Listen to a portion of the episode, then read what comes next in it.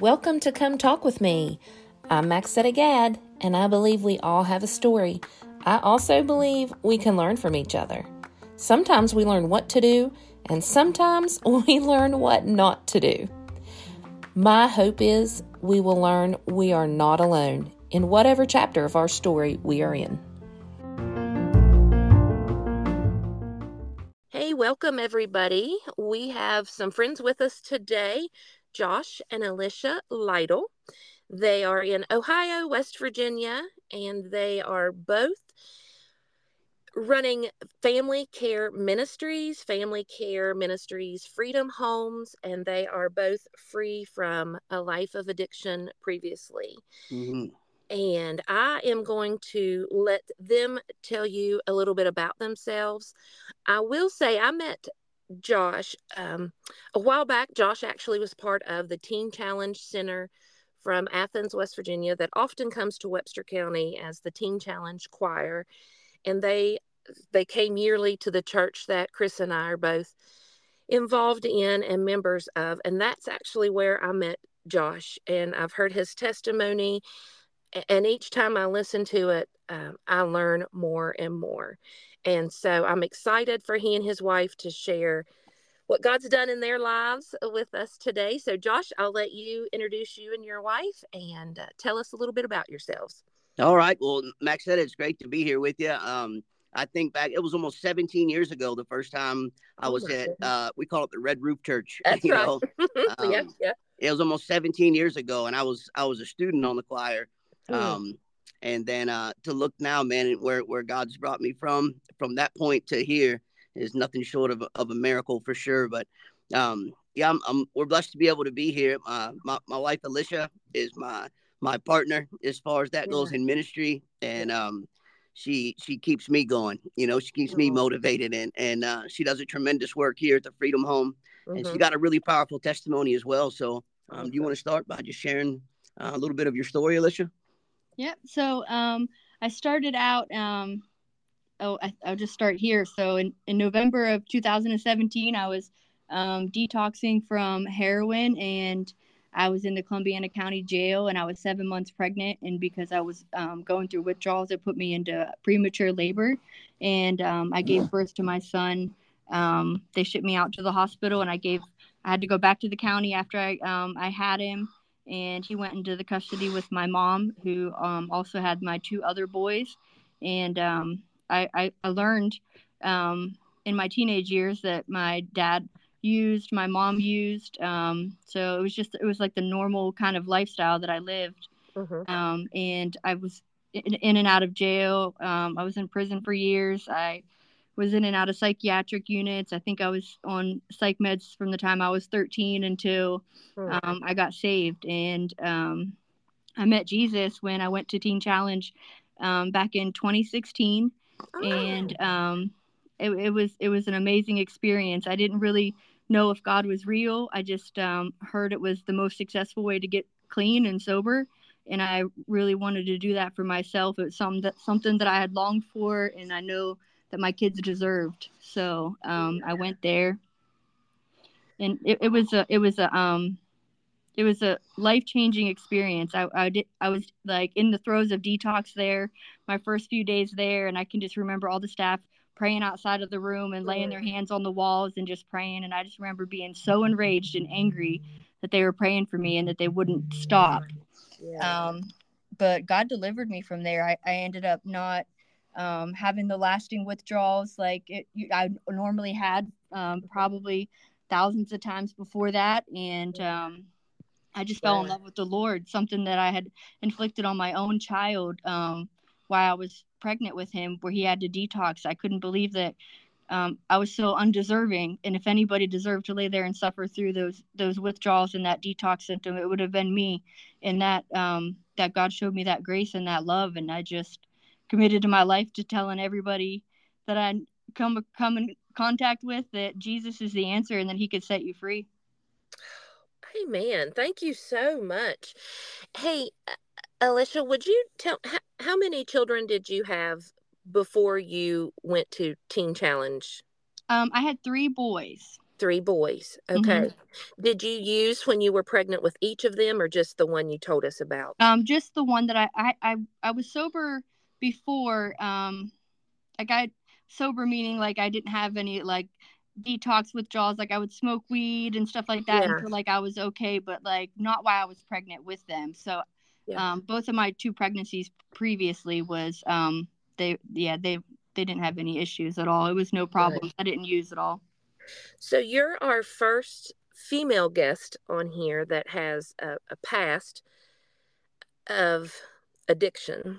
So if you could, could you speak to the females a, a, a little bit about um, what what was it like when you you, you had to i'm just thinking about when i gave birth to my kids you know then they bring them back into the room and you get to hold them and bond with them can you tell me a little bit about what it was like having to leave your son and go back to jail? Um it was abs- it was absolutely traumatizing. Honestly that experience mm-hmm. was um it was something like because they didn't believe me that I was in labor. Um, the nurses treated me like absolute trash, which yeah I was deserving of. Of course, they probably see that all the time, and um, it, it was just a really tough experience. They wouldn't even let me like call home to let my family know that I had the baby. I remember I had to sneak out of the hospital room in my robe and run down like two doors just to grab a phone to sneak back into my room so I could let my family know because other I was so scared that he was going to go with strangers in foster care. Yeah. Yeah. Wow. That's wow. But you know that even shows at that time even though you, you had some issues going on like your first concern was your son was your baby you know and him being safe wow that's amazing goodness so you had been you had tried other rehabs correct like secular rehabs and detoxes before um, I had never did anything inpatient. That was actually mm-hmm. my first inpatient um, treatment that I had ever tried, and it was 12 months long. um, wow. I had tried like um, a detox center, like down here at like the city hospital, where they do like five to seven days of detox, and then um, I was doing like family recovery out in Lisbon, Ohio, where they would give you Suboxone uh-huh. Um, and stuff like that, and you would have to do meetings. Honestly, like I really, really wanted to be clean. And I know that like they gave me Subutex while I was pregnant, and I ended up like letting some girl borrow some of mine that ran out, and she didn't pay me back. And then I was detoxing, and then it just sent me in a whole sure. another tailspin. It nothing, nothing worked for me. Yeah. when you started using, was it to like fill a void, or was it just mimicking? You said both of your parents used. Can you tell me a little bit about I mean, because you were young, you know, when you started, like, kind of what the thought process or what led you to even start trying drugs or alcohol? Did you did you do both drugs and alcohol or? Yeah, well, I think I think the void I, I always tried to fill was that um like I wanted like my mom. I wanted that relationship with my mom, and my mom was a nurse, so she worked a lot, and then yeah. um her and my dad split up at a very very young age so she would go out on like poker runs with like different boyfriends and stuff like that so it was yeah. like it's like she was absent a lot um so it was it was my choice it was my choice of friends for sure it started out with just like yeah. um drinking like wine coolers or smoking weed and then it just progressively got worse and then um eventually i i found out my mom did cocaine i found stuff in her room and then i talked her into doing it with me like and i felt like that I had my mom back. Like I felt yeah. like we could bond over that, which right. is sad. And thankfully, my mom's clean today oh, and free God. and clear. But um, yeah. yeah, it was it was just kind of the norm. My grandpa, he was in prison. He got sentenced to 27 years in prison, federal prison for drug trafficking and um, a bunch of charges. So it's it was it's breaking generational curses. Yeah, that only God can do. That's right. Yeah. Mm-hmm. Amen. Thank you for sharing that. Thank you so so much so you're in in a teen challenge now. Let's we'll kind of fast forward to that. And you said you were you detox there correct? Yeah. And so once you got to a point where your mind was clear and i mean you kind of realized like wow there is there's freedom out there. Will you talk to me a little bit about that?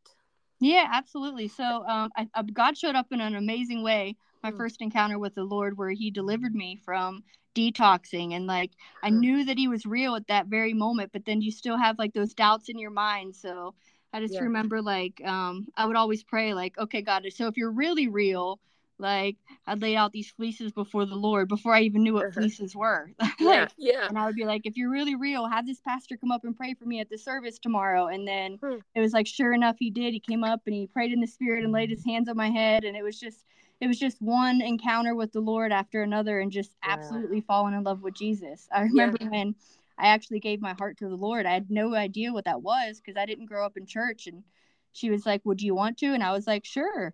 And I just we prayed together and prayed like in prayer, and I had um, no idea what was in store for me for the next year. So it was just um, I remember like I would lay in the prayer room and just uh, weep and cry, and I would I could just hear the Lord and the Spirit just singing over me, and I'm like, yeah, right, He is not singing over me. And then I would read it in the Word that He, he rejoices does. over us with, right. with songs, and I was like, wow. So He'd always bring that confirmation for me that that I was that I was hearing from him, and it it was it's it's amazing. Uh, that still gives me chills. I love it. Boy, he'll meet us right where we're at. I love it. Oh, mm. praise God! Thank you so much. Yeah, thank you. So, as you started to grow, like you started to see these things become real, and you're like, okay, this this God okay, maybe there's something to him. um, mm. Do you know about how far in you were to the program when you started realizing okay, I've got to do a little work too. Like he's he's real, but I've got to kind of start forgiving people, healing my, you know, getting to the other side of the hurt that that the life of addiction had, had led you in. Yeah. I I don't remember it being um hard for me. I just remember that it was something that I absolutely longed for. So I think like the oh. emotional pain that came with like forgiving people and like revisiting yeah. stuff like that i like that stuff was very hard um uh-huh. and like i think the biggest hurdle that i had there was learning to trust the team there the staff because i didn't yeah. have i i didn't have trustworthy people in my life so i think that was once i finally like overcame that huge hurdle it was it was very easy for me uh, after that but that was definitely my biggest one is to believe that they really wanted good for me and they wasn't like scheming behind my back is as most people would have done um, previously. So that's right. Yeah, that's awesome. I'm loving this. We may or may not get to Josh today, folks. I mean, just, hey, that's fine with me. Bringing some fire today. So, Alyssha, what would you say to to young ladies, to girls now, say teens, preteens? You all probably know more so than me what age all of this starts to come about. Like, what would you tell them to encourage them to stay away from the lifestyle of drugs and alcohol like what would your advice be to them um i know that the saying is that you um you are who you hang with so you have to be very close with who, who you keep around you and um uh it's it's biblical that That's right. you're, you're going to end up with uh, like the same company that that you keep around so it's very very very good to to be open and honest and then if you're hurting to reach out and get help and and don't hold it in and then if you do hold it in it, that comes with trying to numb it with drugs and work through things on your own. So there is absolutely people out there that will will help you. Um, we have a teenager here in our center now and it's it's just it's absolutely amazing just to get to watch her um, get to know the lord and give her heart to jesus. And um, it's really tough when you're in the moment because we have that i know everything mentality as teens yeah. that um, we don't really need help. So it's yeah. it's good to know that there's just people out there would would just that just care about you that would listen that you're not alone. Yeah. Amen and i do like i want to pick up on two things and really stress to the listeners.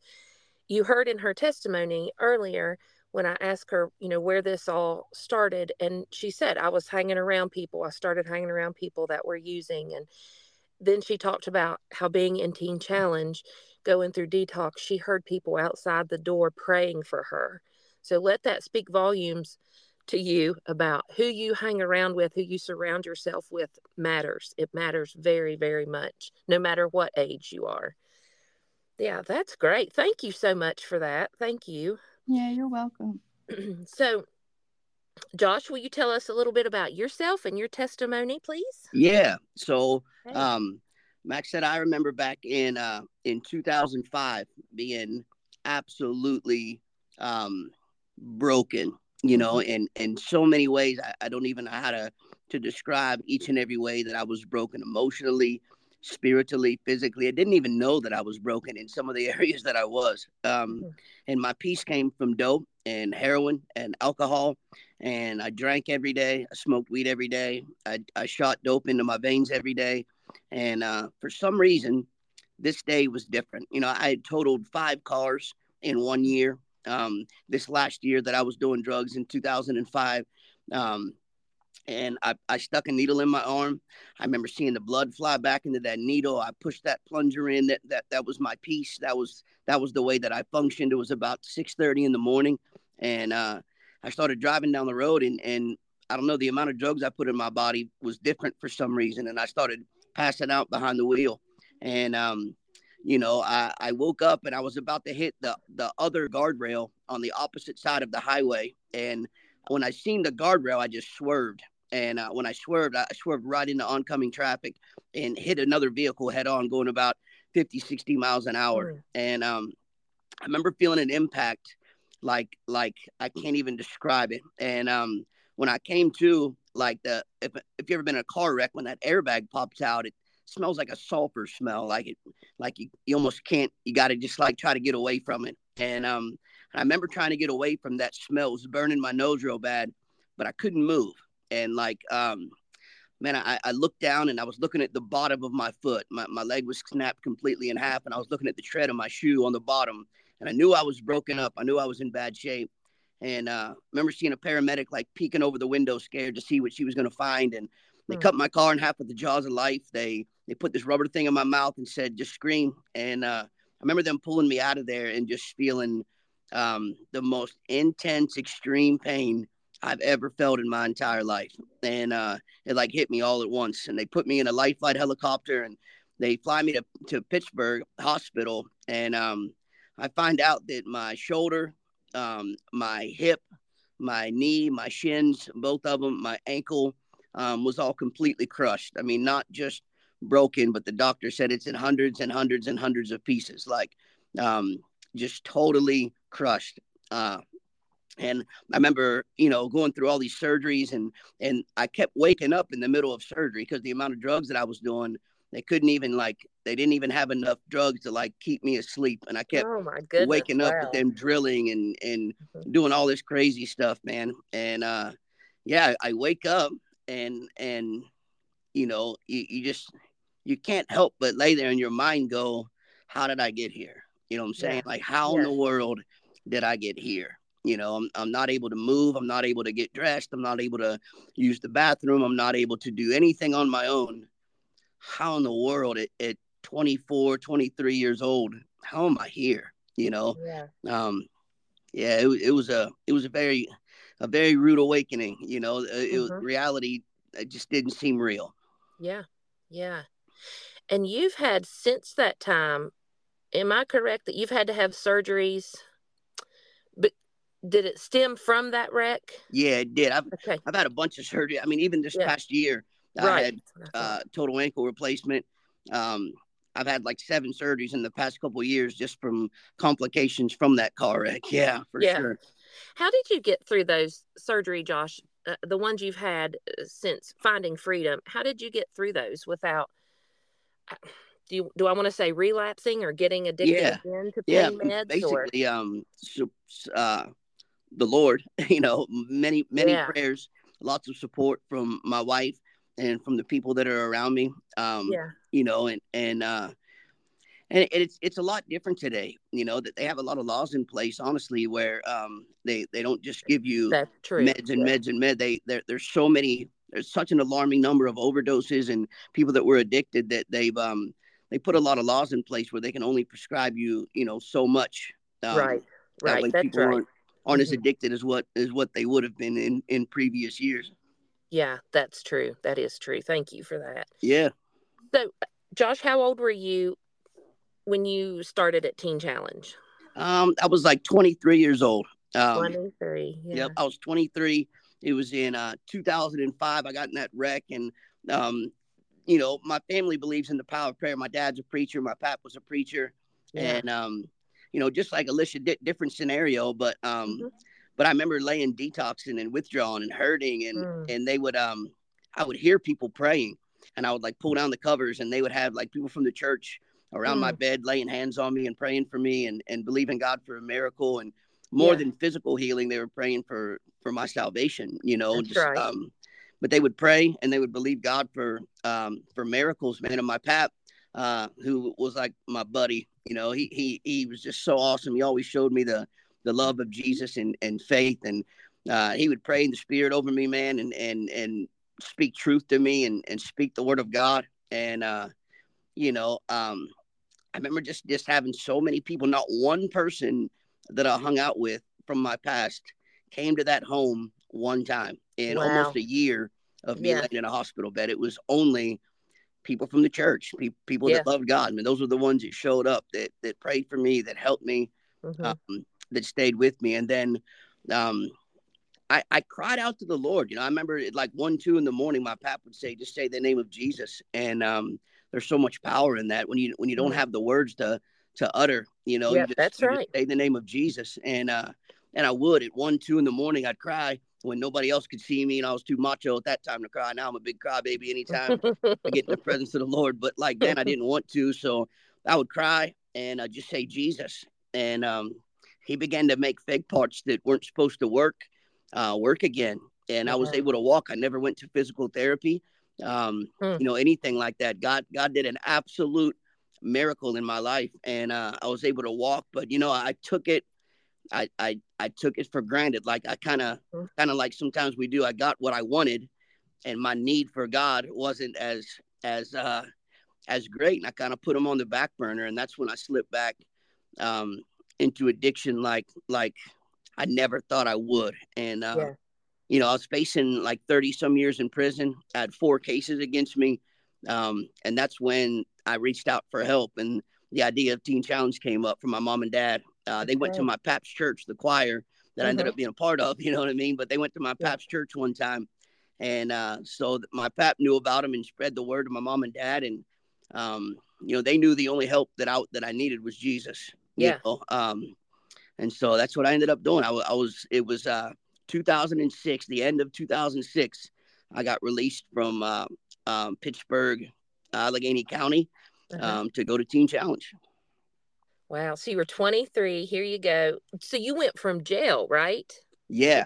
Yeah. Okay. I was locked up looking at um, getting sent away for a long time. And they, they released me from jail to be able to go right right to Teen Challenge. Wow. So here you are, you're 23. Now, honestly, were did you decide to go to Teen Challenge just to get out of jail at that time? Yeah. Did, you did. Oh, okay. Oh yeah. yeah. It yeah. was it was uh my mentality was okay, go to prison until I'm an old man or mm-hmm. um go to church camp, you know, sing kumbaya for a year. I was like, yeah, yeah. Send me put get me around the campfire, I'll go. You know, right. I know it's I know it's yeah. gonna be good people, but I, I really didn't know what to expect. I thought there was gonna be a drill sergeant like yeah. screaming at me from like reading the rule book and stuff. I thought um I really didn't know what to expect. I just knew that it was better than being locked up. Yeah. Alyssha, when you went to Teen Challenge, did you go from jail or was it a choice like I, I need help, I'm going? Yeah, it was it was a choice. I was actually okay. um, at home and at I was just I was just searching around for help and uh-huh. I just remember just crying out on the couch that I was like sick and I just remember Lord like you have to help me or take my life. And my grandmother at the time was going to church and her pastor said that he could get me help and um, get me somewhere that has the the highest success rate. And he had me sold there and he's like it's jesus for breakfast lunch and dinner. And i was like yeah okay. Like i wasn't serving the lord so it, it, didn't really dawn on me what he was saying. I just yeah. I knew that it would be the most successful and best chance i had to not keep letting my kids down and Good to be free. you. so i just yeah. jumped in Good for you. That that's awesome. I love that. Mm-hmm.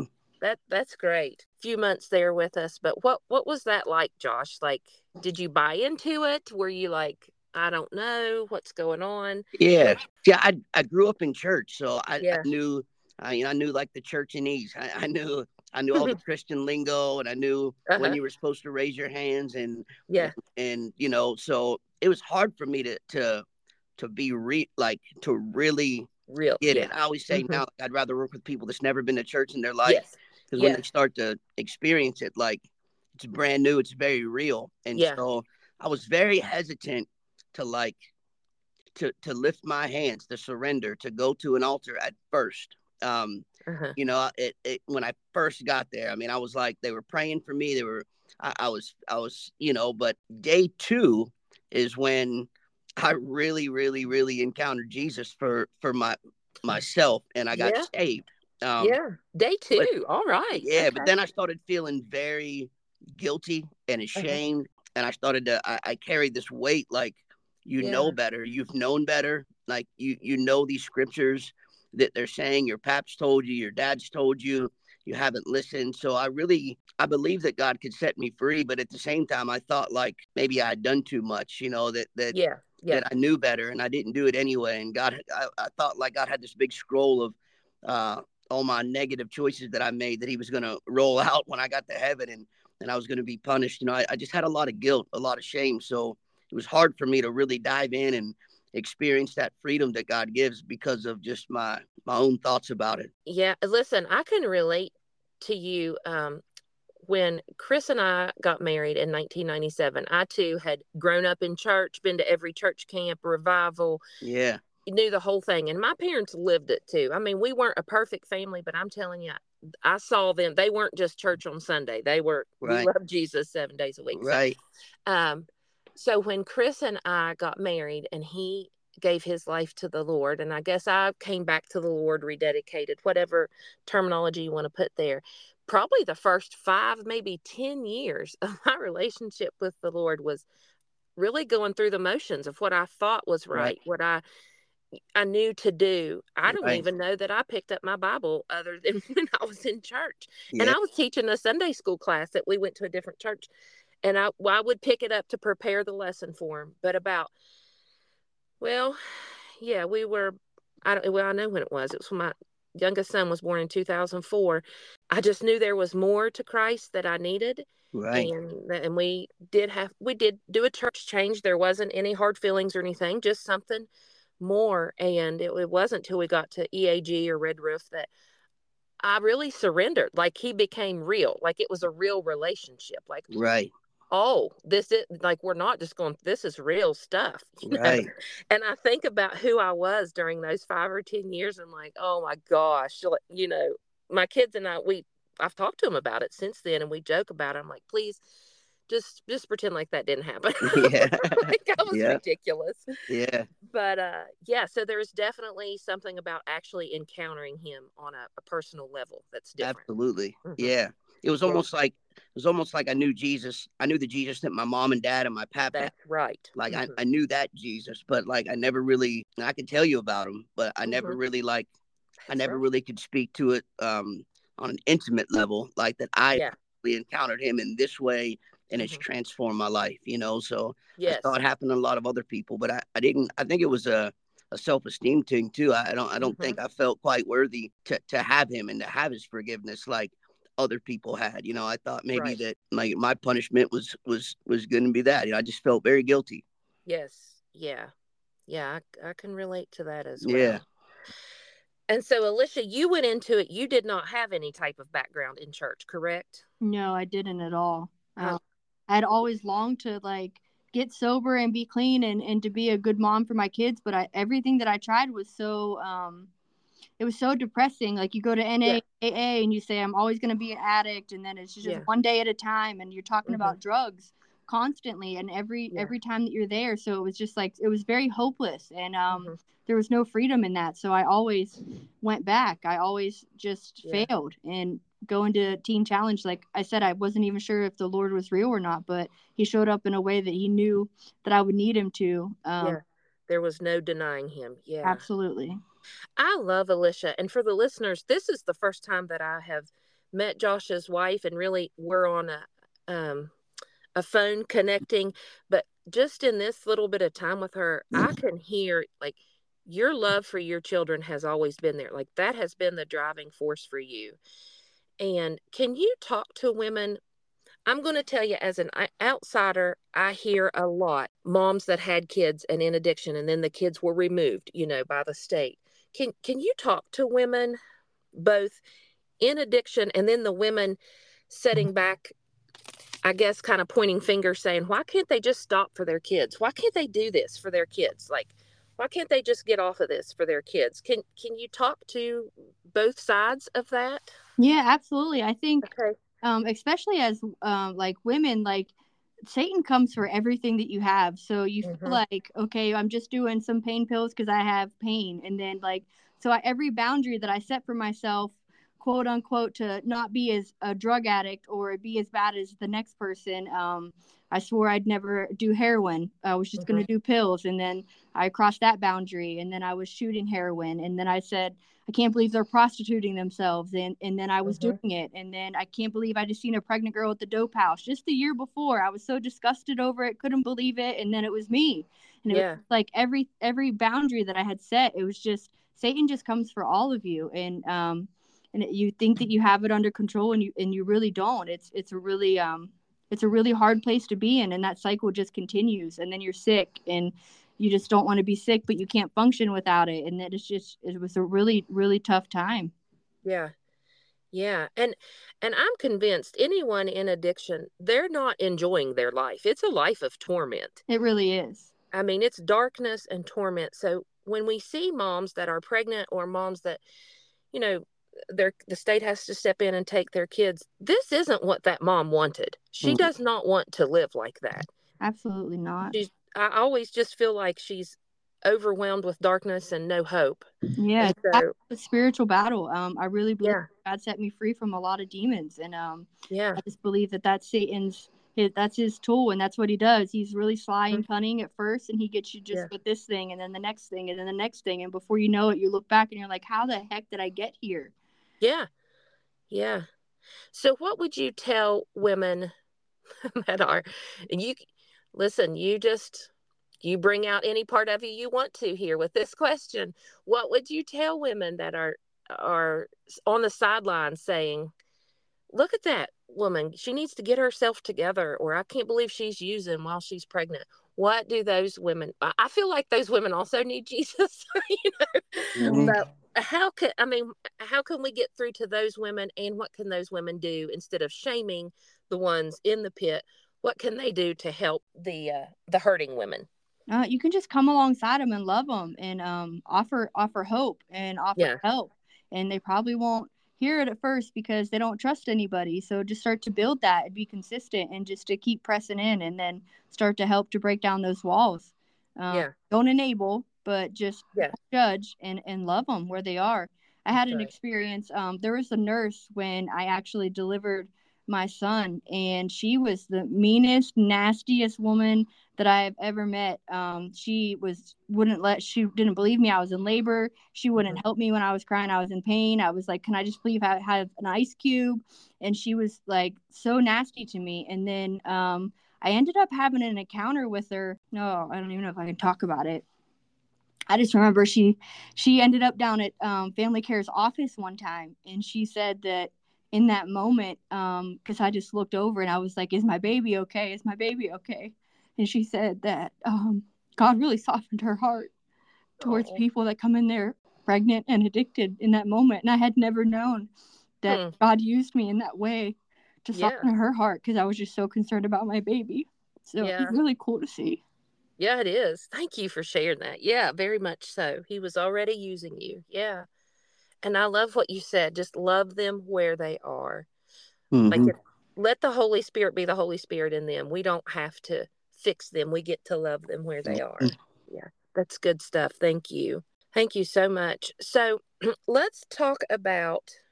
I don't want to keep you all forever, but if we could touch on what the role of forgiveness plays in freedom. And for the listeners, through this interview, I know that we um, spoke in the past about recovery and maintaining recovery, and we praise God for that. Through this interview, we're going to refer to it as freedom and maintaining that freedom yeah. from a life of drugs and alcohol. So, what does forgiveness play in uh, maintaining your freedom, both for the addict and for others like your close family, those that were with you during your your time of addiction? I think it's one of the most it's one of the most important parts. Um, we we do when when people come to the Freedom Home here. Um, we have like contracts we call them, you know. Mm-hmm. So they might be in the the identity contract, the who am I, um, the forgiveness, you know, and they go through um, article after article and listen to sermons and and uh, write papers and and write forgiveness notes to people, and it's like yeah. it's so. Um, we had a guy that just graduated named Dylan, and um, he attributes his success in when when like the light switch clicked on when the transformation happened is during that forgiveness contract. He said, you know, I really didn't realize uh, how much bitterness that I had, you know, and how much anger and and how much um, how most of it stemmed from unforgiveness. There there was actually a um, a pastor that that went into a psych ward and um, over the course of a few months he said if you'll just let me teach these individuals I mean these are highly medicated people mm-hmm. um, you know clinically um, labeled like they're going to always be this way. You know what I mean? Um, always. They, they this is how their brain works. They're messed up for life. And he started teaching them about forgiveness and took them through how to release and set yourself free from that prison of unforgiveness. And um, mm. it was like three quarters of the people in that psych ward got off medications and was able to walk out of there um, wow. within like a few months. You know, it just it's crazy how how, how the devil uses unforgiveness to keep you bound and hardened and mm-hmm. uh, and keep your heart from being softened from healing. Um, it it really uh, both parties. I've I've seen people come here and forgive and begin to change and receive forgiveness. Mm-hmm. And then, like, you'll see it like six months down the road, their partner um, shows up, the one that actually called for them to get help. And mm-hmm. they're so angry and they're so mean and they're so mad. And you realize that, oh man, while this individual was getting help, that one's just been sitting at home, like stewing on all the yeah. and all the mistakes that this person made and um, right. they they haven't been able to move forward they're still back at that place of pain and hurt and uh and let down you know and so mm-hmm. it's absolutely huge to to be able yeah. to receive and give forgiveness for sure that's right i think we we see that a lot with even within our students here so we will begin to like they'll start to really struggle because we we don't teach them forgiveness right away we we mm-hmm. um, teach them how to be grateful and, and how to be obedient and how to renew their mind like those are the beginning things that we start to teach them but sometimes um, we have to just bump them up and skip all of it to forgiveness because they're they don't feel like their prayers are being heard they don't they can't hear hmm. from god and um, i just remember hmm. one lady amy um, she was an older woman that had went through our program and you can see when people have unforgiveness or or that bitterness within them um, but she really struggled and she started to work through that forgiveness and i never i'll never forget this she was outside just walking on exercise and she comes flying in the house and she was hmm. like I just walked and talked to the Lord. Like he was sitting right there with me. That he was responding and like she was like she could hear from him and she felt yeah. like she was connected again. So that that forgiveness is huge because it it really it blocks it blocks all progress. Yeah. Yeah, I agree with you. That's great. Thank you. Mm-hmm. And does that tie into uh, guilt and shame? Like Alyssha, you had shared just some of the choices that you made when you were in addiction and then now does any of that guilt and shame still come back up or is it i mean you are a new creation that you know old things are are gone they have passed away but is that something that lingers with people do you see or yeah well no? i feel like it doesn't linger but there's uh-huh. moments uh-huh. when things will come up like my yeah. kids will talk about a really like hard to hear memory or something that i did that really hurt them and it's like yeah. oh it's like that knife it's like and I just apologize and I'm like I'm so sorry because they hadn't went through what I had went through as far as getting to know the Lord and falling in love with Jesus and forgiving, yeah. healing and stuff. So I had to make sure that I was very very sensitive to the fact that they're they're still hurting and they're still they're still going to have questions and in those yeah. moments of them bringing up things that they remember happening just for a split second you can't dwell on it but you just have to remember it and then forgive yourself and then also like make make um make sure that they know that that's not who you are anymore and, and apologize. Yeah that's so good. Good good. What about your families? When everybody did experience freedom when you completed the training center you're this new person. So tell me um, how your families received you. My family was super super yeah. excited. I mean, I was going I to bet. work in the ministry. Um, mm-hmm. I still had to go to court for sentencing after I graduated.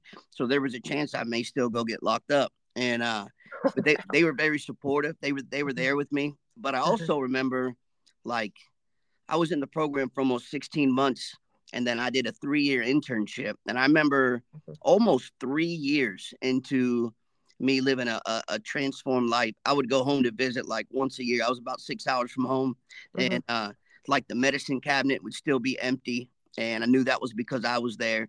You know, there'd be like a couple bucks and some yeah. sitting on the counter, like, and I knew that that's because I was there. You know, kind of mm-hmm. like a test to see if anything was going to come up missing. Um, yeah. You know, I had to like ask, hey guys, like, eh, can I get some ibuprofen or something like that? You know, because it was all hidden away, and I knew that was because I was there you know so yeah.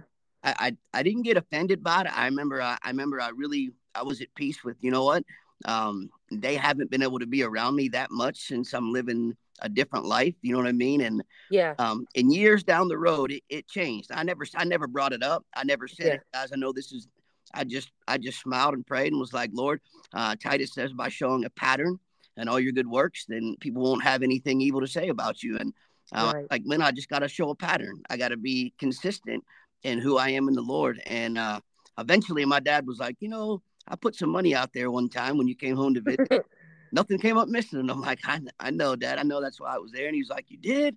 I'm like, Yep. I wasn't offended by it. I wasn't upset. And hmm. so they they responded with with love, with acceptance, with forgiveness, but also uh, with some caution. And I think they were still kind of like, All right, um, he's always been able to like smile his way through things and yeah. look like a typical addict, you know. And, and so like they I think they were kind of waiting to see if my tune was gonna change once once the once the crisis, once the trouble, once all the time over my head went away, like was I still gonna live this life? So they yeah. were a little cautious at first, but um yeah, but they were always there and they were always loving.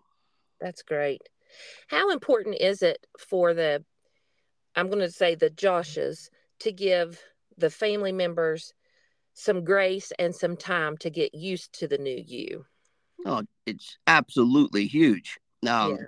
because you know, you you walk people walk into the woods for 10 years and expect to get out in a year and it yeah. it doesn't happen so you start the journey out um, but you know they they've still been wounded they've still been hurt and just like yeah. you know somebody that's in counseling it takes some time to work through forgiveness and and change and all that kind of stuff. You know, um, clinically, it takes six months to two years for, mm. for your brain, uh, once you've been addicted or had issues, to like get back to where you can handle your emotions and make good decisions. So it's no different for them. You know, when they've experienced yeah. trauma and yeah. uh, they've experienced some really hard things with a family member, it's it's going to take some time for them to not think that way about you or not see you through that lens. You know, mm-hmm. or they may have moments where they see the new you, but then um, you know, uh, they're they're they're subject to attacks from the enemy too. So you might right. bring up some bad memories back in their mind, and they might um, struggle a little bit. So I, I think you have to give much grace. Um, yeah. Just like we've been given much grace. Yeah, that's so true. So true. So, can you guys talk to us about how to love someone in active addiction? I do love that Alyssha already said, love them where they are. Do not enable them how, how do we love them while wanting so badly for them to be delivered, to be rescued, to be safe? Yeah. Um, I think I think that I always have this picture come to my mind um, when I I meet with moms that are um, they don't struggle themselves, but mm-hmm. their kids do, and it, there's yeah. a vision of like this huge iceberg, and you could just think of it like they're so frozen up with the enemy, so you can't you can't pretend like what they're you have to just chip away at that like um, that distorted thinking, that distorted reality that they're living in, like one thing at mm-hmm. a time. You always speak truth, and you all you just start to chip away at it and just be consistent, and yes. and, and help them find that freedom. Yeah, absolutely. I think you you have to do what you say you're going to do. A lot of individuals um, that that love somebody, the struggling addiction, they have these moments of anger, mo- moments of like oh, I could just shake them hard enough, they'll listen. You know what I mean? If uh, yeah, remember my dad was like, uh, he got so mad at times he'd be like, why don't why don't you just hit me? And I'm like, I don't want to hit you, but it's so hard for that person not to take it personal because they feel like you're doing it to them, you know. But I think right. you set some very healthy boundaries um, you love them, you support them, but you set some very healthy boundaries, and then you have to stick to those because mm-hmm. people that are using drugs, they're they're they're master manipulators, you know, mm-hmm. and they're going to try to talk you out of the boundaries that you've set to to no end, you know. So yeah. they have to know that if you said, um, if you do this, you can't live in this home, right? And if you say that in your emotions, you have to be able to stick to that. So you got to be very careful and, and, you're not speaking out things and your emotions that you're not going to hold to. Like my my dad said, uh, you do it again and you're out of the house. And when I did it again, I thought, man, they're not going to put me out of the house. I'm their baby boy. You know what I mean? And yeah. he walked me to the door and said, "You're not welcome here." And he was crying, and my mom was crying, and they were heartbroken. But yeah, he stuck to that. And I promise you, if he didn't stick to that boundary, man, I, I don't think I'd be here today. I really don't. Um, right. I think I think you can love somebody to death, and what I mean by that is you can yeah. you can for the sake of love, you can continue to give to them and give to them and and give to them to the point where um, that that's the very thing that that they could actually go. I, I know people that have given mm-hmm. so much financially that that's ultimately the the last two hundred dollars that they use before they overdose. So yeah. you have to you have to love them tremendously. Be there like like us. Anytime mm-hmm. somebody calls, no matter how many times they burnt us, um, if they mm-hmm. ask for help, we're there. But yeah. um, we're there to bring them here and to help them and give them Jesus. But we're not here to go right. give them cash or give them rides yeah. wherever they want to go or anything like that. You know what I mean? We we have that's very clear boundaries. Yeah, that's good. Thank you for you explained that well. Good. Thank you. So I have some listeners that um, have younger kids, seven, eight. I mean, I call them still the young and innocent children. You know? Yeah. And um, can you guys talk to the parents about is there anything they can do to prevent addiction? What to look for as their kids get older? If an addiction should start to surface? Yeah. Please. Yeah, I think um, identity is huge. Um, it's it's one of the biggest things that the enemy has used since uh, beginning of time. You know, to get people to question um, their worth, their value. You know, the answer that, that do I matter to anybody? Every, every child is is asking that question. Maybe not those exact words, but um, you know, they're asking that question: Do I matter to anyone? And and they're going to learn it. Um, so you might as well be transparent and open and talk about it with them and share with them what you believe, why you mm-hmm. believe that, um, you know, and really the, dangers of things that are out there. Um, I, I, do assemblies in schools, and like among the fifth graders, three quarters of a 500 person assembly have said they're already vaping, they're already experimenting wow. with drugs. Like, yeah. you know, and that's every school that I go to, almost 20,000 kids all together. Um, if you yeah. add up all the assemblies. And so it's the same everywhere. So um, really just talking to them about it, being transparent about it. So it's not like this big hidden thing. Um, yeah. You know, I, I think the more you talk about depression, uh, the mm-hmm. more you make it just a thing that's not this big, um, scary, hidden thing. You know, the easier yeah. it is for people to talk about it when they struggle. Um, yeah. And also keeping them very accountable. Like at our house, if there's a question, um, we'll nicotine test them. If there's a question, mm-hmm. we've drug tested them. I mean, you know, we're, we're not we're not just um, you want to believe your children and you mm-hmm. love them, and uh, but also we want to make sure that they know like we're going to hold you accountable, and yeah. because because we love you, uh, we're going to make sure that you're doing right. Yeah. That's our, so um, good. Our 14 year old, he got caught at school outside with a kid. Then I was like, why were you guys outside? And yeah. he said that the kid he was with was vaping, but he wasn't. So we tested him. Yeah. And, you know, Maxetta, I think another huge one is um, I think knowing what your kids are doing with their cell phones, the internet. Yes. I think everybody should have parental controls on it, yeah. blocking that stuff to where because they get curious. They hear something at school, they come home, they start googling it, and then before you know it, the enemy finds that that mm-hmm. foothold in there. So if they try to isolate, you pull closer. You don't you don't let them. You make sure that they know they're loved, and you stay consistent. Yes, boy, I'm glad you mentioned that. That's exactly right. Yes yeah, sometimes I hear parents. We always did. All my kids they pay for their phone now, so I don't. I can't do that. They're all adults, but yeah, yeah. Um, when they were younger and we were paying for them, I, the way that Chris and I thought is if we're paying for it, we can pick it up anytime and go through it. Absolutely. You know, we have full access to it. And it was so funny because a lot of parents were like, oh, you you go through their phone like that's an invasion of privacy i said eh, easy there right right you know, that is yeah. that is not um that's me making sure that that's accountability absolutely absolutely yeah, yeah they, yeah. they have to have that Right. That's right. Yeah, we all do. You're so right. And I just want to, eh, eh, you guys can expound on this also, but we're talking specifically about drugs and alcohol right now. But anything can be an idol and become an addiction. You can start worshiping anything, whether it be pornography, it can be gluttony, it can be people pleasing, gossiping, drugs, alcohol, um, the size of your body, eating disorders. And I'm sure Josh and Alyssha could list a thousand more, but yeah anything that you put that that one keeps you in bondage you know shame and guilt those are not from god so so anything that you have to do or are doing in secret or that has that darkness attached to it there is freedom out there for you it is just as important as if someone as the one that's addicted to drugs you know yeah. god wants us all to be free and walk in the freedom he provides for us Absolutely. Um, yeah so, will you guys tell us a little bit about what what the ministry that you two are doing now looks like, please? Um, sure. So right now we have um, in Chester we have a residential women's center where um, women can come and live for six months. Um, sometimes people need longer, but it's a minimum of six months, and they just begin that discipleship uh, process where um, they are studying in the Word. They're learning how to forgive. They are doing work skills to teach them how to be responsible and um, start to work through issues and, and receive healing and experience mm. Jesus. Mm. Um, we have chapel services here. Um, so it's, and then we also have our men's center that's set up the same way, but it's just in East Liverpool.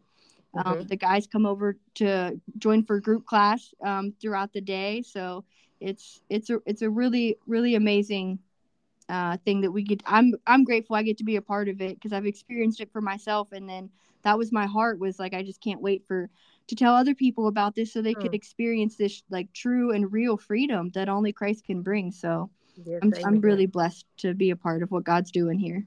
Yeah, that's awesome. Then we also Maxetta uh, um we do a lot of we do a lot of counseling um okay. with I mean our youngest has been like four, our oldest has been in their 70s. You know what I mean? Yeah. Um, we do a lot of counseling. We do a lot of uh, we do a lot of seminars. We go into schools.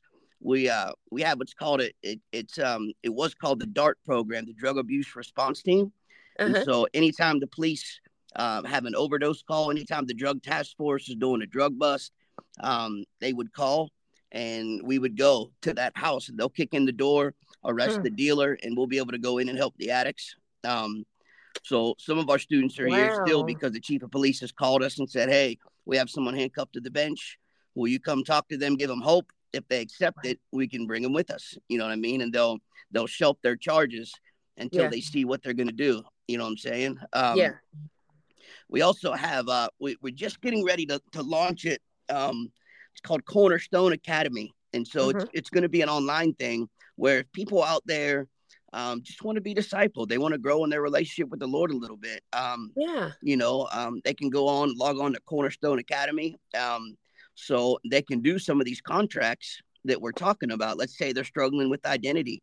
Um, yeah. They can go on there and go through and um, they take little quizzes that are graded by us and stuff like that. And we can uh, email back and forth. There's like a, it's like a, um, kind of like a social media platform where anybody that yes. they're friends with on there they can they can talk there's um, like daily scriptures and encouragement and everything like that so um really excited about that trying to you know you study really hard for something and you feel like god mm-hmm. gave you a word and sometimes a lot of pastors they they preach on sunday and then everybody forgets in two weeks you're like what i preached on two weeks ago and they're like um let me think you know what i mean i think i wrote yeah. a note on it so we thought man what's a way that we could use you know these words that God's given um, to help more people and, and, to get the message out to more people. And, and this is one way that um, we've been able to do that. There's been people all over the all over the United States that that are able to get on here and um, I, I all the daily podcasts that I used to do are on there. They can go yeah. on there and listen to podcast every day and some encouragement and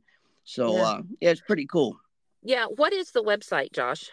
Uh, the website's www.seeinglivestransformed.com. So that's S E E I N G, lives plural with an S, and then transformed, uh, ED at the end of that, transformed.com. Awesome. And we will put that in the show notes also. So okay, people, cool. I really do. I got on there and looked around some and I read all the testimonials. And of course, you know me, I was crying and just, it's so good. So I really encourage all the listeners, get on there and look around and get familiar. I'm, I'm going to say a little something and I want Josh and Alyssha, please correct me, add to, take away, but addiction does not discriminate. The, the enemy is, like she said earlier, out to steal, kill, and destroy. Mm-hmm. And so it doesn't matter if you are in the highest tax bracket, the lowest tax bracket. It doesn't matter if you have kids, you don't have kids, or he does not discriminate. But in the same token, Jesus doesn't either. Like That's everyone right. is welcome. He That's wants right. everyone and to be set free. So please get on there and look around. Even if I was a parent at one time, that was my kid will never they will never do that they will never and then before you know it they're nevering like they never have before. So mm-hmm. if you think your kid will never go ahead and get on the website and look around read the testimonies be encouraged by it. And i love this academy. Shoot i may hop on there and, join in that. That's yeah. awesome. yeah you're really welcome to awesome. do it. it just it just broadens like the discipleship that we're able to it's all the same stuff that our students learn here but it's not just specifically for we don't even talk about really like drug addiction or addiction yeah, we're just we're just leading yeah. them to the lord and that's a lot of what's on there so yeah it's it's yeah. a really great tool yeah thank you that's that's wonderful now a couple more questions but first i want Josh, you said something to me when we were talking, and I wrote it down. I, I think I even put it on Facebook. You'll never outperform your own self image. That's right. That I love that. I mean, I love it. Yeah. So that to me says we've we have got to know our identity, who Absolutely. we truly are. Yep. We will There's, never outperform it. I love it. Go ahead. I'm everywhere sorry. you go, people are mm-hmm. putting labels on you. They're they're um you know they're putting labels on you. You go to you go to somewhere for addiction and they're calling you an addict, and you're always going to have to identify as an addict and you'll never outperform that if that's really what you believe down deep that you are.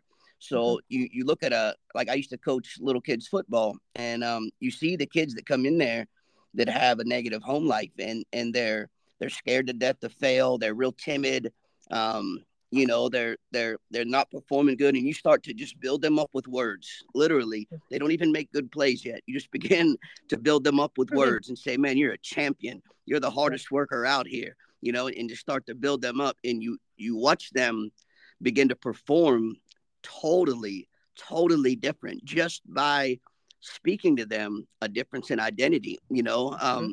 you look back at Shadrach, Meshach, and Abednego. Somebody, somebody know that that story in mm-hmm. the Bible. They got thrown into the fiery furnace, and mm-hmm. uh, the first thing that wasn't really their names, and um, the first thing that this wicked Babylonian king did when they brought him into their court was rename them, you know, try to give them a new identity. And that was the first thing that they did to try to turn them um, away from their God to to the God that the Babylonians were serving, a little mm-hmm. the, the, little G God, you know. So yeah, um, he's been using it ever since then, and and uh, that's one of the greatest things that I get to teach here. One of the biggest breakthrough classes that we do is um, Journey to the Center of Your Worth, and mm-hmm. um, we have a top 10 list of who they are in Christ. And uh, we talk about different things like that and, and, and do a lot of damage control and really just re um, reteach, sometimes teach for the first time, really what what their uh, what their identity is. What does God say about them? What what lens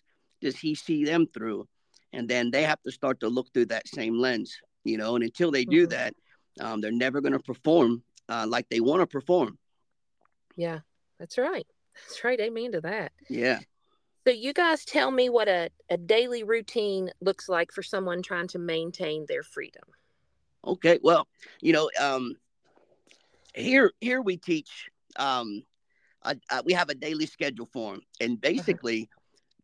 we're trying to teach them um, what they're going to have to do in in the in the real world. You know, yeah. um, get up. I'm I'm big on giving your first fruits to the Lord. You know, I know we we yeah. we believe in tithing and that kind of stuff, but I also believe that when we wake up, Lamentation says that His mercies are new every morning. So we have brand new, um, healthy buds in our brain that that God has given us to start the day, and um, so I believe that very first part of the day you have to have, be grateful, and uh, almost everybody I teach them to have a gratitude journal. You know, mm-hmm. wake up and first thing you do, first 10 minutes of the day, your first, your best, give it to the Lord. You know, just be thankful. Don't ask for anything.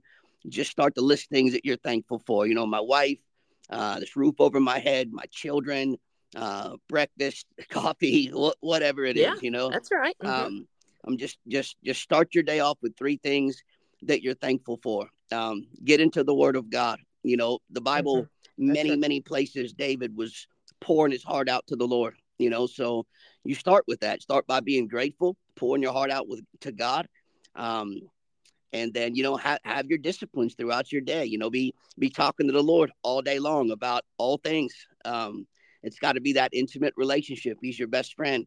Uh you know just like when me and Alyssha were dating and still now we we, we would text about everything you know? We mm-hmm. i mean you, you talk for five hours before you go to bed. You know what I'm saying? Mm-hmm. Then you're going that's to bed right. and you're texting yep. through the night when you wake up. Like you just wanted to yep. know everything's going on. And so that's the same thing with the Lord. You just talk to him throughout the day in that same way. Um, mm-hmm. And the same thing at night. I, I, teach a lot of the people that I counsel with have a reflection time in the evening. You know, you're doing little devos and and reflect back. You know what what attitudes that I had today that made it hard to to be who I wanted to be. You know what um, what lens did I look through? Who did I encourage today? Who, what would I do different if I had the opportunity to do it again? And just have mm-hmm. a little reflection time in the evening, um, yeah. and thinking back on on how your day went, and uh, just being grateful. A lot, lot of gratitude. Yeah, so good, so good. And when your um, students leave the training center, how important is it for them to get connected with a church? It's everything. I mean, without mm-hmm. that handoff, um, they fail. You know, yeah. it's just it's so important to have a, a Bible believing, um, mm-hmm. spirit filled church yeah. that they can be a part of. I know a lot of them have graduated and said, "Well, I'm going to go back to the grandma's church," and it's not that grandma's church is bad. That's right. But mm-hmm. may, maybe they experience something here um, yeah. that that they don't um, practice at grandma's church. You know what I mean? And yeah. so I've seen a lot of them go back and um and kind of do that slow fade you know? So uh-huh. it's so important uh to be bold you know to to respect the ones who have helped you. It might have been grandma's church that helped you get to where you're at you know what i mean? Yes. but uh go where you're getting fed. You know you have to yeah. go where you're fed and the spirit of god is moving. Um you know you, you just you just have to get involved in the body of christ. You know everybody is changed and, and transformed for a reason, for a purpose. Nobody's supposed to just fill a pew. You know, everyone's got a calling and everyone's got a gift. So uh, it's so important to get involved in the church and um and use that gift. That gift might be stacking chairs. I don't know. It might yeah. be yeah. you know, it, it, yeah, they all matter. Is, but that's right. I mean, yeah. from the people cleaning the bathrooms to huge, like you said, vacuuming, whatever, they all matter. Yeah, they do. Yeah, yeah they right. do. So nothing's nothing's too small for the Lord. But yeah, that mm-hmm. that handoff to the church is an absolute must. You know, they yeah. they absolutely have to get involved. There's individuals in your community that um yeah that I was able to to work with over the years and mm-hmm. uh kind of kind of had those those struggles. You know, went back to yep. uh um a, a, church that that was great people, but it wasn't yeah. like what they experienced and what changed their life. Right. And I seen them really struggle for years, and then snapped out of it and, and got to a place where they were um you know they were able to go where they were able to get fed a little bit more and, and they've thrived mm-hmm. since then. So uh, yeah. it's very important to, to go where, where you're you're able to have like-minded people and um, yeah. you know and, and continue to grow. That's huge. Continuing to grow. That's right. I, I agree with you yeah.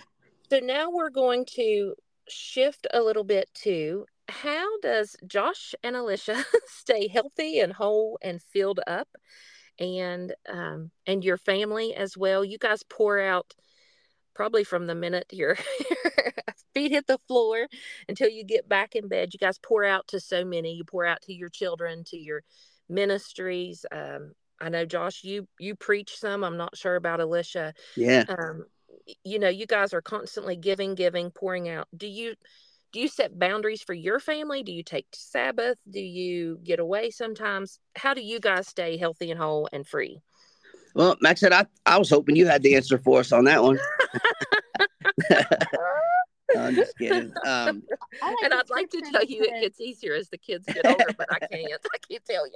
right. I think it's important to stay filled up and in the Word and and worship That's for your right. own self, and then um, mm-hmm. also mm-hmm. like here as a community together. But I like the scripture that says, "He who refreshes others, himself will be refreshed." So you find that refreshing yes. in in those moments of refreshing other individuals. Yes.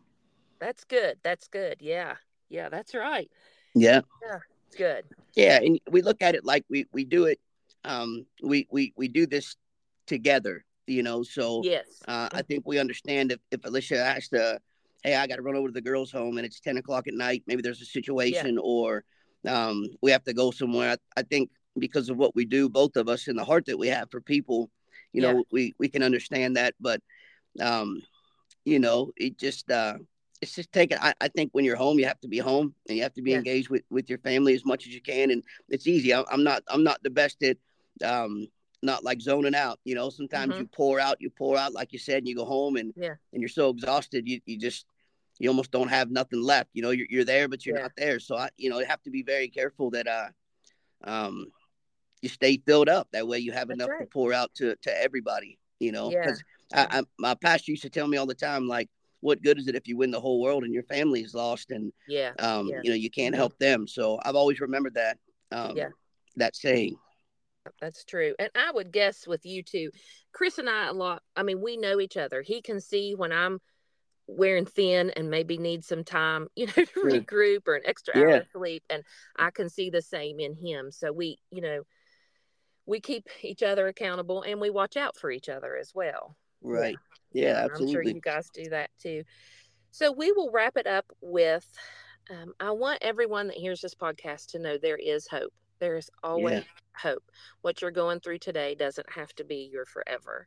Right. Um, one thing when we talk about hope, I'm just a big believer where where there's life that there's hope, and I know that um, Narcan is uh, sometimes a bit controversial I'm a supporter. I mean, we have it in our vehicles. I would wouldn't hesitate. Thank God I haven't had to use it, but wouldn't hesitate to do so if needed. Um, what is your thoughts on that, Josh and Alyssha, both of you? Um, I've I've helped hundreds of people that have been here because of Narcan. You know, yeah. um, mm-hmm. hundreds. I mean, I, I know people say, um, "What about the ones that you've Narcaned them 15 times and they keep going back?" You know, well, my prayer, and as we fast and pray every week, you know, my prayer is that the 15th time might be the time that they say, that's you know right. what, I don't want to do this anymore. Yeah, and, that's and, right. You know, so as much as we can um, keep breath, because if there's breath in their lungs, there's hope.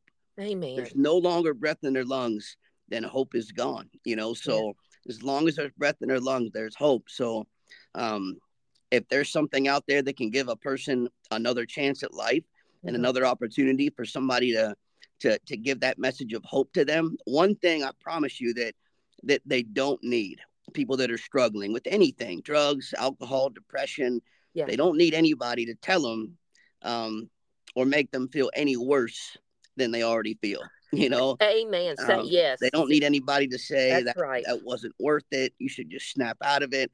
Mm-hmm. What they need is somebody to to love them exactly where they're at, like Alyssha said, mm-hmm. and and to be there anytime that they need it um, to give them a word of hope a word yeah. of encouragement speak speak their true identity to them yeah. um, change their headlines because i guarantee you they don't look at themselves in a healthy way so yeah. if you can change their headlines you know you can uh, you can plant that seed of hope and it might not be the 10th 15th 20th time that you plant that seed mm-hmm. but i know people that i've tried to help for six years and yeah. all of a sudden call you that day and say, you know what?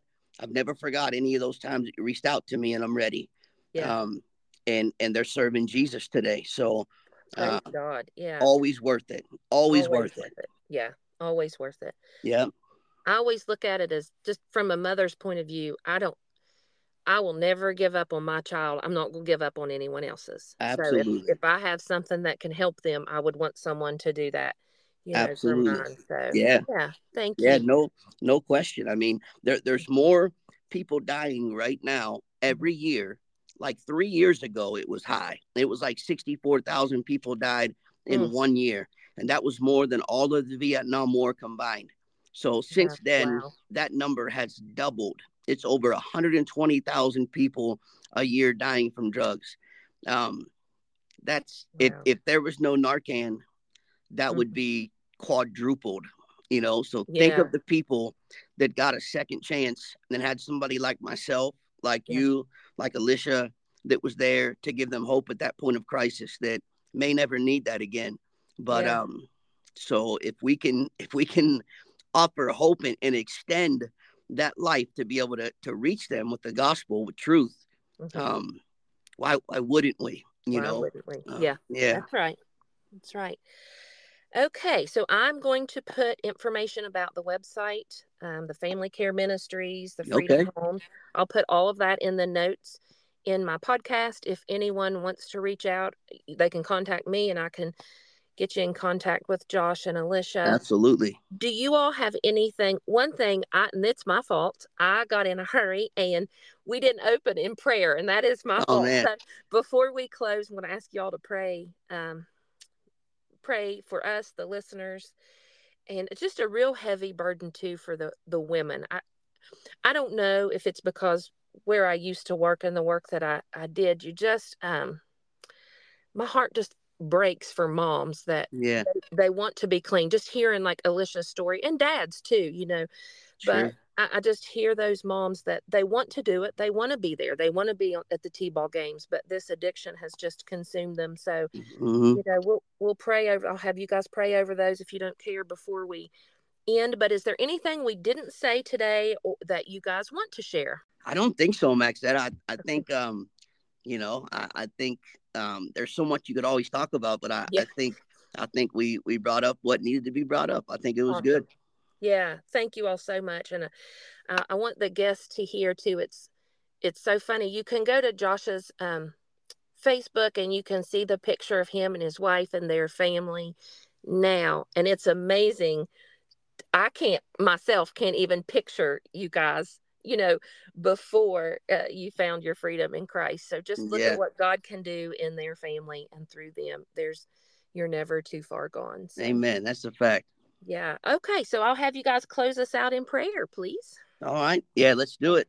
Okay. Father, we just come to you right now, Lord, and I thank you for Maxetta, God. I thank you for for her um her obedience to do this podcast, Lord, and to get a message of hope out to those who may need it, Lord. I just pray for for first of all for everyone that's listening, God. I pray that um that you would spark uh, a message of hope in each one of them, God, even if they're believers and, and they're saved and on fire for you, God. I pray down to the one that, that might be addicted and, and don't have a clue who you are.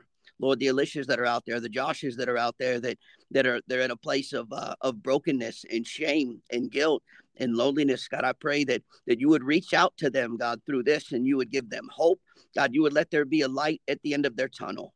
God, I pray that this would spark a, a, a, a um, an excitement in them, God, that, that they can be different, that they can come out of where they are, and there is an afterward to their situation, God. They're not stuck there forever. I know in addiction, it seems like that's going to be your life. It seems like that's going to be forever. And a lot of times that's what we're told. But God, I just pray, Lord, that, that you would break down those lies from the enemy and you would let them know, God, that they can they can be totally new creations, God, that the word says in Ephesians that they're they're masterpieces, God, and they can be created anew to do the good things you've planned for them mm-hmm. long ago, God. You have good things in store for them, God, and they're masterpieces, Lord. That means a, a, a beautiful arrangement of words that mm-hmm. make a picture, that make a that make an image that's so beautiful. It's called a masterpiece, Lord. So they can be changed and redeemed and loved and accepted and forgiven and and and and overcomers, Lord. They can be mm-hmm. victors, Lord, if they just accept you and get the help that they need, Lord. And I pray for the ones that that know you, God, that, that are out there that are listening. I pray that this would encourage them to to speak hope to to people everywhere they go. You can find somebody that's hurting. You can see somebody that's heads down and and they're walking in guilt and shame and and pain, Lord. I pray that that we would be the ones that would be bold enough, God. I I can't, Maxetta can't, Alyssha can't reach everybody, but but together as believers, mm-hmm. we can reach a thousand more uh, than right. we did yesterday. God, one puts the flight a thousand, two, ten thousand. Imagine if 30 people that listen to this, God, were out there giving people hope and and giving them their true God-given identity just through words of affirmation and encouragement, Lord. God, those people can start to perform different because for the first time they might be hearing, I love you. you you can mm-hmm. do this. You're a champion. You can be a great mom. They don't feel like it and they might not be acting like it, Lord. But I pray that that there's listeners that are hearing that right now would be able to speak that to people who need to hear it, God. And I pray that there'd be a an absolute revival that stems from that, God. I pray that that um yeah. you would let there be a, a national God change that would come from those that are hearing this, Lord, that decide to, to speak hope to those, God. I pray that way more than we could be critical and we critique and, and we question if we don't understand it. I pray that we would look past all that, God, and we would be encouragers in yes. Jesus' name. Lord, I just pray that uh, you would help every every mom out there that that's that's got children that feels like a failure, that doesn't feel like she measures up, that looks at these other moms on Facebook and and all these things that they're doing for their kids and they feel like they're comparing and they don't feel like they measure up. Lord, I pray that you would give them hope right now, Lord, and let them know that there's people out there, God, that want to pour around them, that want to help them, that, that want to love them, God. And Lord, that they can be, absolutely, they can be the best possible mother for those children, God, mm-hmm. because you can make them into that, Lord. So I pray that you would give them hope right now in Jesus' name. God, I pray for every heavy burden that's on their shoulders to be lifted. God, and that you would let them know that you're the one that's lifting it in Jesus' name. God, just, just reach the people that need to be reached, Lord. And for that, we give you the glory. I thank you for this opportunity, God, to be able to share your word. It says, always be willing to give an account for the hope that you have, God. So I thank you that we have hope. I thank you that Alyssha both and Maxetta, God, and, and we, we, we have hope. We, we've, we've been touched by you, God. We have the promise of your precious Holy Spirit. And so, God, I thank you for that. God, I thank you for the time that we had.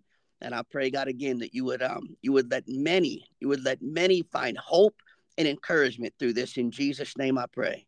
Amen. Amen. Amen. Thank you so much, Josh. We we just appreciate you all so much and the work you're doing. Yeah. And I will also share with the listeners, I'll do a little add on.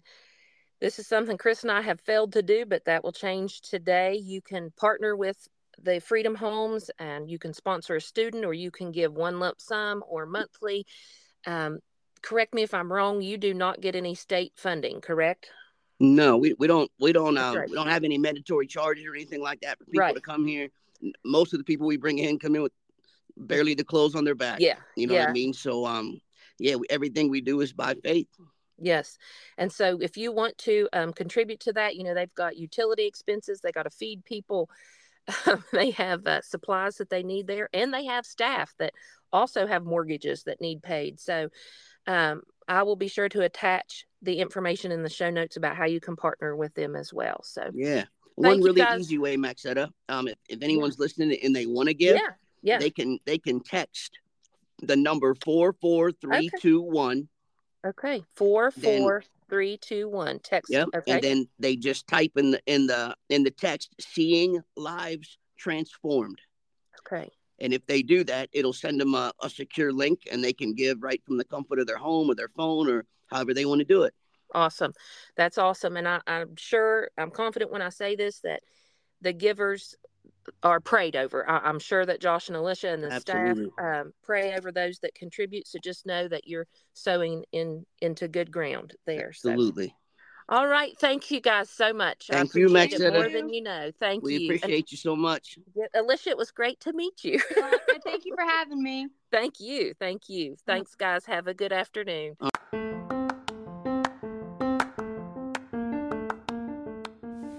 Thank you for joining us today. Please remember, folks, we are all in this thing called life together. We may be in different parts of our story, but maybe, just maybe, by hearing from others, we will be reminded we aren't alone. If you are enjoying this podcast, please give it a follow and please feel free to leave a five star review wherever you listen to it.